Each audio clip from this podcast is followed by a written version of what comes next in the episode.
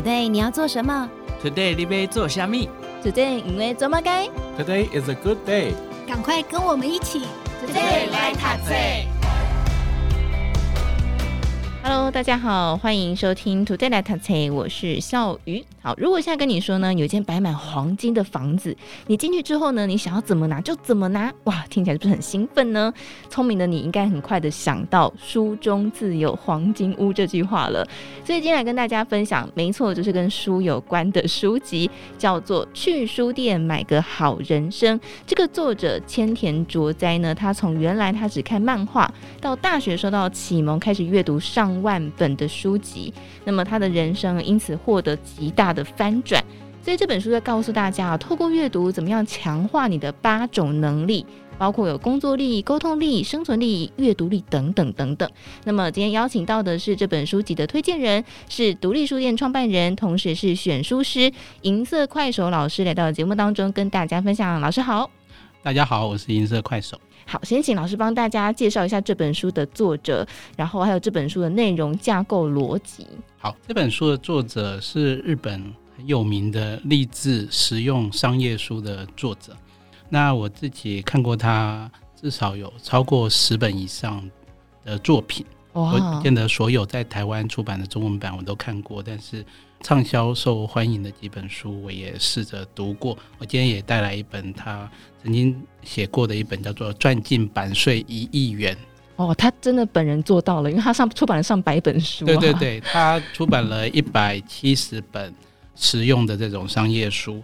那他的特色就是他很会抓住一个金句，用一个简短的故事或经验，告诉你这个金句引发出来的人生启示，或者实用的这种商场法则。我看这本书的时候，因为赚进版税一亿元，几乎没有日本作家有取过这样的题目。这题目是相当夸下豪语的感觉，但是他是做到了才取这本书名。嗯、那能够赚进版税一亿元，倒不是一本畅销书能够赚进版税一亿元，而是说他写了很多的畅销的书累积起来的。我是从这本书开始启发说。原来我以前抗拒去读畅销书，其实是失去了很多拓展视野跟开发商业力的这个机会啊！老师也抗拒读畅销书吗？没错没错，我想很多人都有抗拒读畅销书这个心理。对，那这个心理当然我们要分析起来百百种，但最常见的是大家都在读的东西，我不要。我不想对。盲目的跟从大家，对，对盲目的跟从世俗的价值，对，或者呃卖的好的就是一些无脑，好像内容其实很简单的东西，对。但呃这本书让我彻底的改观，因为这本书作者在书中实际手把手的告诉你说。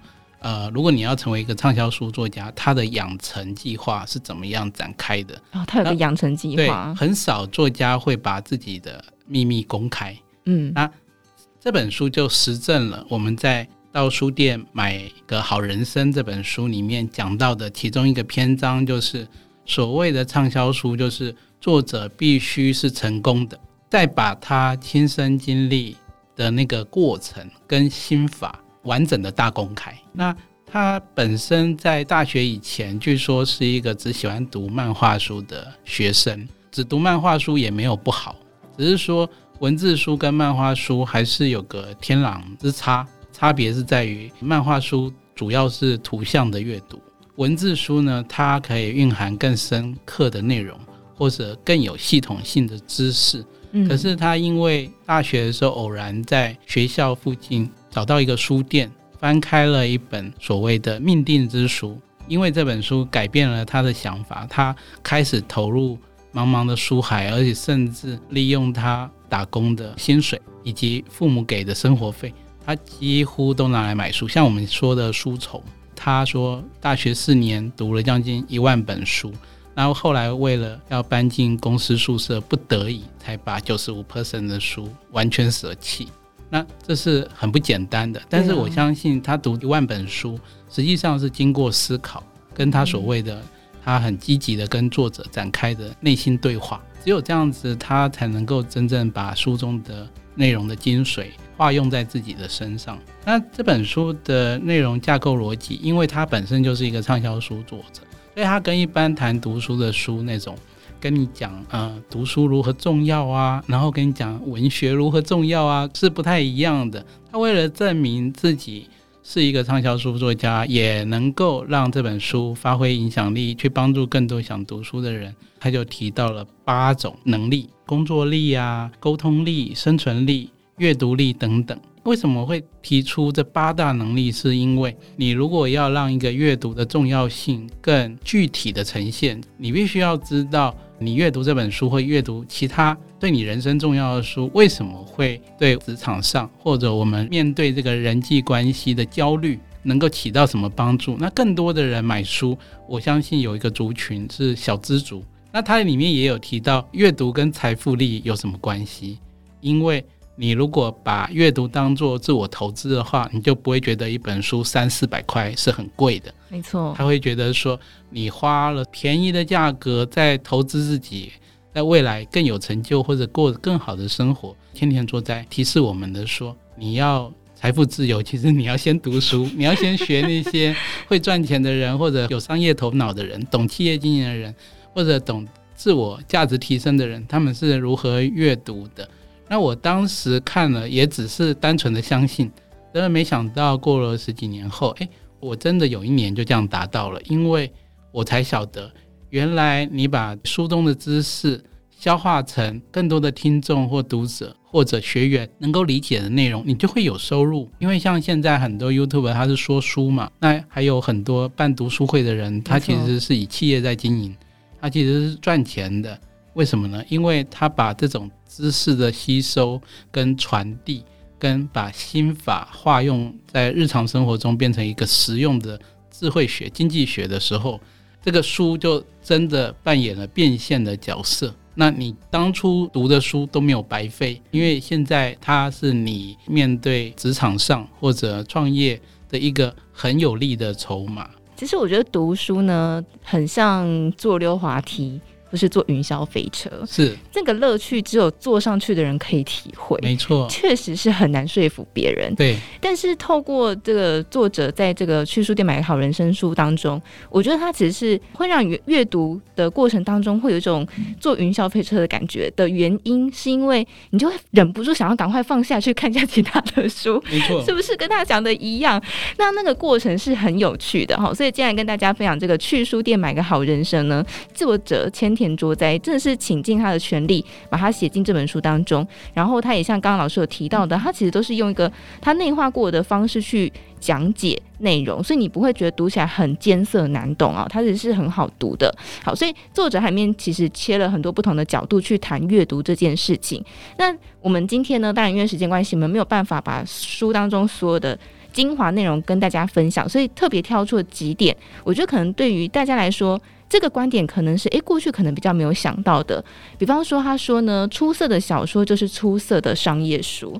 诶，过过去我还真没想过，因为其实我也很爱看小说，像倪匡的小说。是，但是我从来没有想过小说跟商业书会画上等号。诶，这个老师您自己怎么看呢？对这个题目，我觉得你问的很好。那作者在这个篇章里面，其实就只讲了这句话。那当然，他还是有稍微提一下，比方说。以莎士比亚文学来讲，莎士比亚的剧作，它的剧本本身就是文学。对，那他的那个时代，呃，十六、十七世纪到现在，依然不断不断有人去翻莎士比亚著作，成为自己的作品，或者重演他当时的戏目。为什么他是出色的文学，也是出色的商业？因为呢，他其实紧扣所有人性最挣扎的议题。比方说背叛，比方说希腊神话说的什么伊底帕斯情节、弑父或弑母情节是怎么产生的？为什么在一个神话故事里面，或是在一个当代的情境里面，一个人会去对他的祖辈或者爸爸妈妈去展开一个杀戮？如果一个人他遇到最悲惨的时候，他该如何选择人生？像马克白啊，你要去。思考人生是虚无的，还是人生是有所选择，可以赋予意义的？那这些人性的挣扎跟探究生命的真谛的这个经典作品里面，其实是包含商业价值的。因为不管在哪个时代，我们都会遇到相同的问题，这就是人性本能的需求。在商业管理当中，也会需要面对很多人性。没错，就是当你能够扣紧人性的需求，它就具备了畅销的可能性。可是你怎么去意识到好的商业书为什么是出色的小说？其实好的商业书本身，它在情节的安排上，我讲的是情节。嗯，我们通常只看目录嘛，可是你不知道那个目录是精心安排的。这些目录会诱发你去了解，比方说最常见的标题，杀手标题就是放弃了台积电。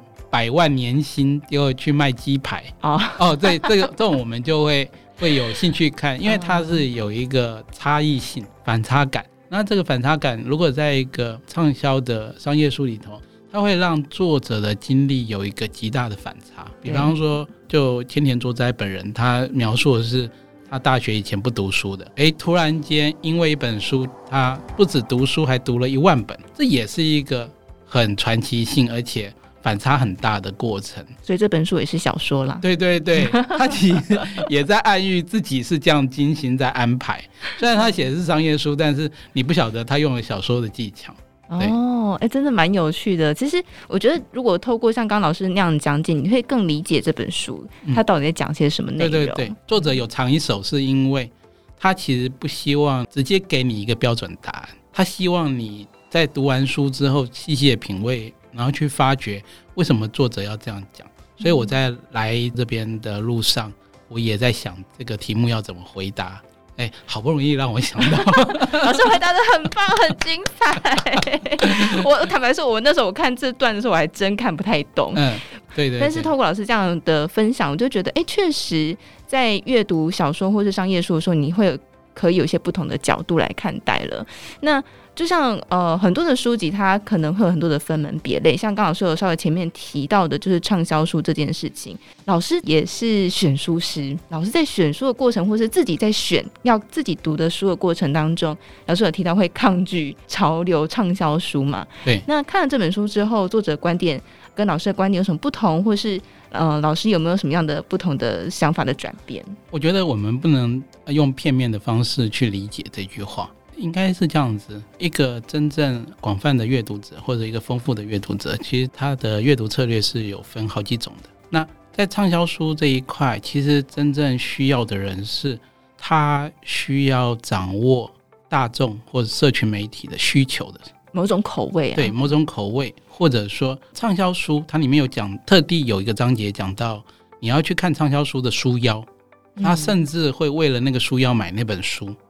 这个说法是很特别的，因为很多书腰是我们看完即丢，或者拿来当书签插在里头，没错，或者放在抽屉里头找不到，最后就不见了。对，就是书腰跟书本身分家了，这样子。对，这是常见的事情。但是他这句话其实隐含很大的商机在里头，因为很多的畅销书都是那个非常醒目而吸引人的书腰，让人立刻买下它。对。能够把一本书的精华的内容，或者它核心的价值提取出来，吸引你像一个看板一样放在书上面的这个短短的篇幅的里头，就包含了一本畅销书可能带来为数可观的金钱收入。所以，很多容易出畅销书的出版社，其实他们绞尽脑汁在行销部门、跟编辑部门、跟作者之间不断的去讨论，我们怎么去精炼这一段文字。或者找到对的推荐人，那激激发潜在消费者去愿意买下它。那这段话其实就可以回扣到为什么我们要读畅销书。实际上，如果我们能读取一个时代的欲望跟焦虑的话，就可以从畅销书以及它的书腰上找到。比方说，我有一阵子常常跟我太太一起去讨论韩国综艺节目为什么受欢迎。其实韩国综艺节目的制作人，我们叫 PD，对，他们都是阅读量非常惊人的。他们除了看别的综艺节目、看各式各样的影片、戏剧之外，他们也读大量的书。为什么呢？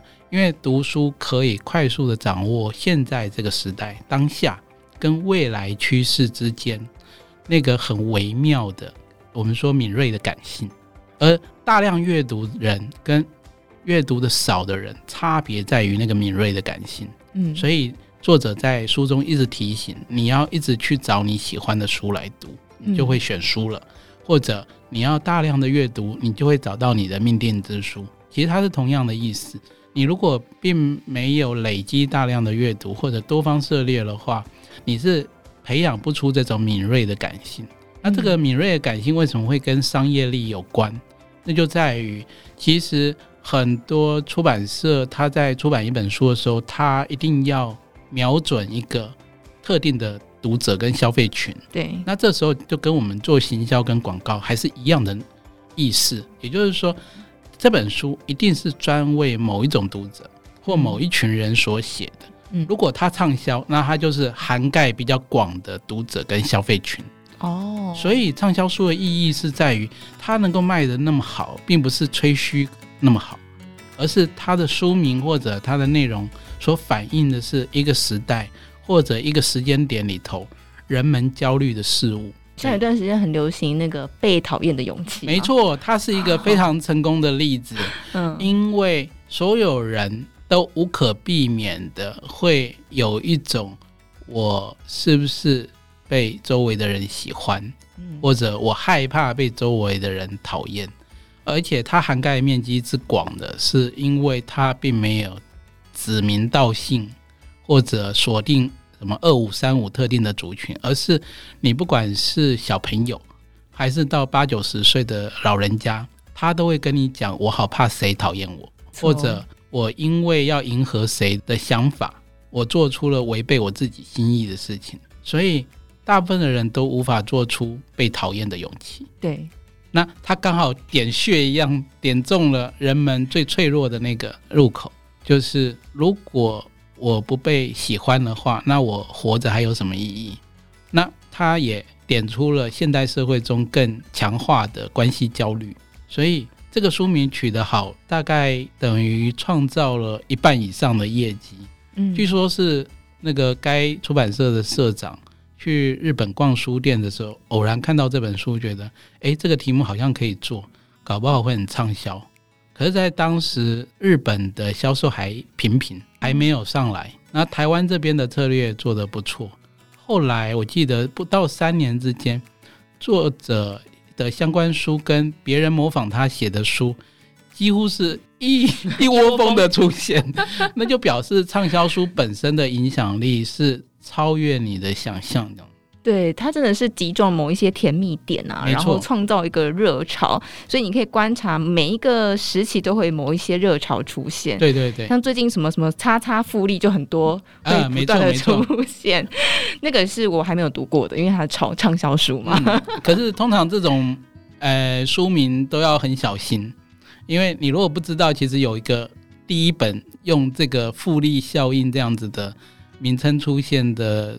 作品之前是没有人使用的，嗯，可是后来跟随的，他就可能冠上这个名字，但是可能挂羊头卖狗肉。哦、他其实重点可能不是那个，但是因为要吸引你注意，他是什么复利，他也冠上这个名字，让你容易搜寻到。对，对，没错。所以你看一本畅销书，它隐含了很多行销学的概念在里面，也对，非常有趣。对，那这个跟作者说的，你要实际去做做看，就是。嗯付诸行动去实行有很大的关系，嗯，因为你如果没有一个行销工作的经验，你看这本书所谓的阅读为什么会教你行销，其实不大能明白中间的差别在哪里。哦，他花一整个篇章在告诉你，不管哪一本书，整本书就是企划书，然后你从封面设计到书腰到目录，其实都可以学到很多东西。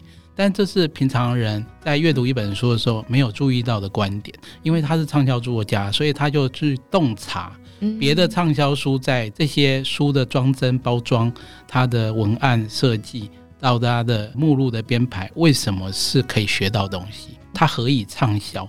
那个秘密就在其中。嗯，其实读这本书的过程真的很有趣。其实我常看书，我很喜欢看书的封面跟封底啊，就是。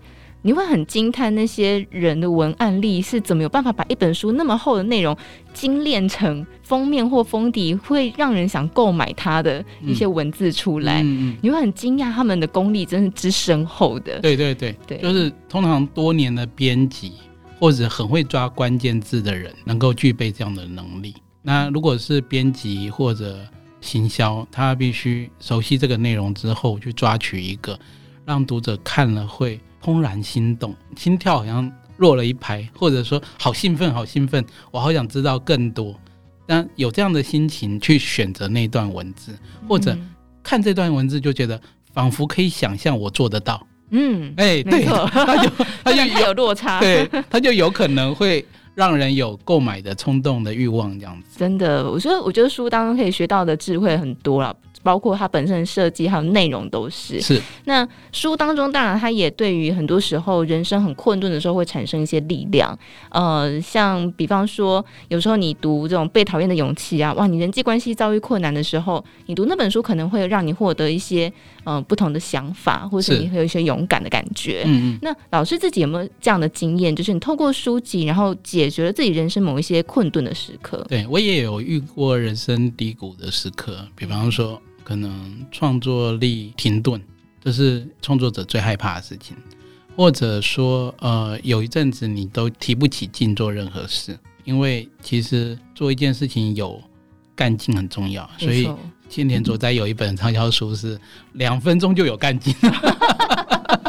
为什么这个题目会让让我有兴趣？就是其实有些人提不起劲这件事情好像没有解药。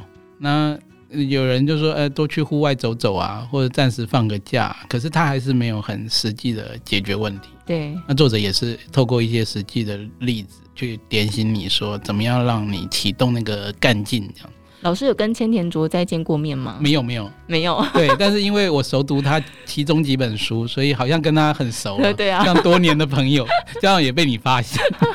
对，感觉上很熟他。老师说：“哎、欸，你们是不是有见过面、吃过饭？”对。所以老师那一次就是没有干劲，然后或者是呃灵感枯竭的时候，就是透过阅读就解决了吗？哎、欸，我觉得是一个沉淀跟人生的思考。我我举个例子，就是。日本有个很有名的漫画家，画过《灌篮高手》跟《让人剑客》，可是他出乎意料的在连载了十二年的《让人剑客》，在二零一零年，他突然宣布他要休刊，暂时不连载。那这一休刊，其实出版社也慌了，因为他是大咖的作者，那读者会很期待，会写信、打电话来一直询问说，到底什么时候才复刊？可是其实。足足拖了一年半以后才复刊。哇！那作者坦诚他遇到前所未有的创作瓶颈，就好像跑百米的在抵达终点的前一刻，突然间精疲力竭的感觉。他觉得他的那个创作的泉源好像整个断掉了。好，他有个责任要给出最好的东西。但这个压力也让他更加的陷入迷惘，嗯，因为他在画画的时候，好像化身为漫画中的人物，他也是主角，也要面对像宫本武藏一样，也要面对一些社会险恶的环境跟自我价值的困顿这样子。嗯，那其实大创作者在整个停顿下来的时候也没闲着，他为了要保持活力，而不是一蹶不振，他也是保持规律作息、正常运动。但是他在那两年的时间，他写了一本散文集，就叫做《空白》。嗯。这本书其实有给我一些启发，因为在呃也没有办法完全断定是忧郁症或者工作倦怠的情况下，要完全的停顿下来不是件容易的事。而他在完全停顿下来的阶段，对于创作者而言，如果他不放弃的话，也是一个创作的机会，因为他可以沉潜。然后为了跳得更高，他必须蹲低一点，在一个人生谷底里面去尝试各种味道。他同时也去追索西班牙很伟大的建筑家高第，嗯，然后画了一本绘本。他出了一本散文集，画了一本绘本，然后后来又回来画漫画，嗯，并且呃，我很凑巧的，我不知道他停顿这件事情。我们是在旅行的时候跟太太去京都。偶然在寺庙里面看到他绘的一幅长的屏风，是描绘日本的佛教一个很重要的人物，叫做青鸾。然后他是在京都的东本院寺里面展出，我们就偶然的看到这幅屏风，觉得好像整个人会被那个气势吸进去，那么令人震撼的一幅画。原来他是在沉潜了那空白的一年半两年之间，实际上他内心也做了一个像修行一样的，就升华到一个新的境界，不但能够把漫画人物画得炯炯有神，而且是仿佛他们可以从纸页中跳出来那种鲜活的生命力，是那个生命力跟好像某种信念支持之下，他才重新从那个停顿的状态下再重新活了过来。嗯，那我觉得这可以回应到千田卓哉所讲的说，如果在你人生低谷的时候有遇到一本命定之书，或许就可以整个扭转，并且改写你的人生轨迹。嗯，真的，而且我觉得这个是它只是需要一个量的累积啊。对，你阅读的量越多的时候，你会很有趣的发现说，很多不同的书讲的不同的内容，他们可以互相的连接，是互相的扩散。没错。然后当你阅读越来越多本书的时候，你就发现你的生命的值会不断的改变。嗯，就像这个作者还会讲说，可能包括你的朋友也会跟着改变。会会会。哦，对，那个是非常明显的。比方说。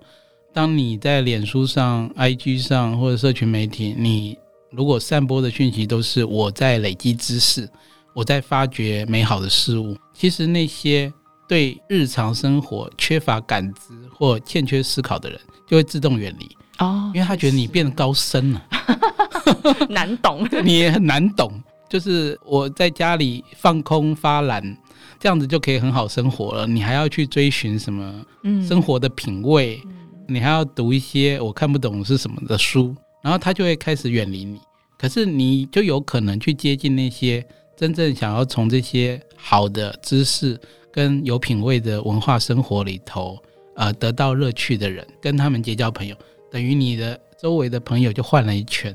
哦，确实，这是这是真的会改变的，真的。嗯，其实我自己在这个阅读书的，或是在呃看很多内容的时候，我都深刻觉得，一本书你只要抓到一个可以影响你人生的一件事情、一句话，那本书就超乎它的价值。对啊，作者讲一个极端的例子，如果这本书里面有一段话，他觉得可以尖叫跳起来的话。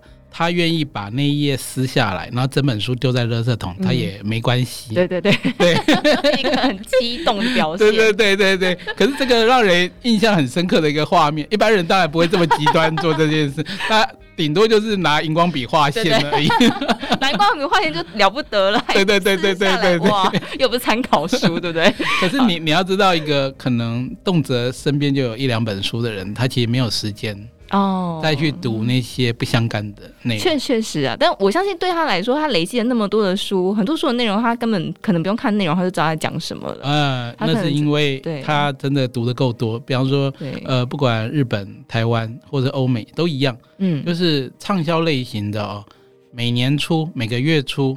比方说，我在图书馆可以找到二十五年前的减肥书，嗯，现在还在出减肥书，因为它是一个历久弥新的焦虑，人类固有的焦虑。然后减肥书现在还有各种各样的派别，这样子，什么断糖断食啊，这样子，什么蔬果饮食啊，对对，呃，超多派别，什么生酮怎么样的。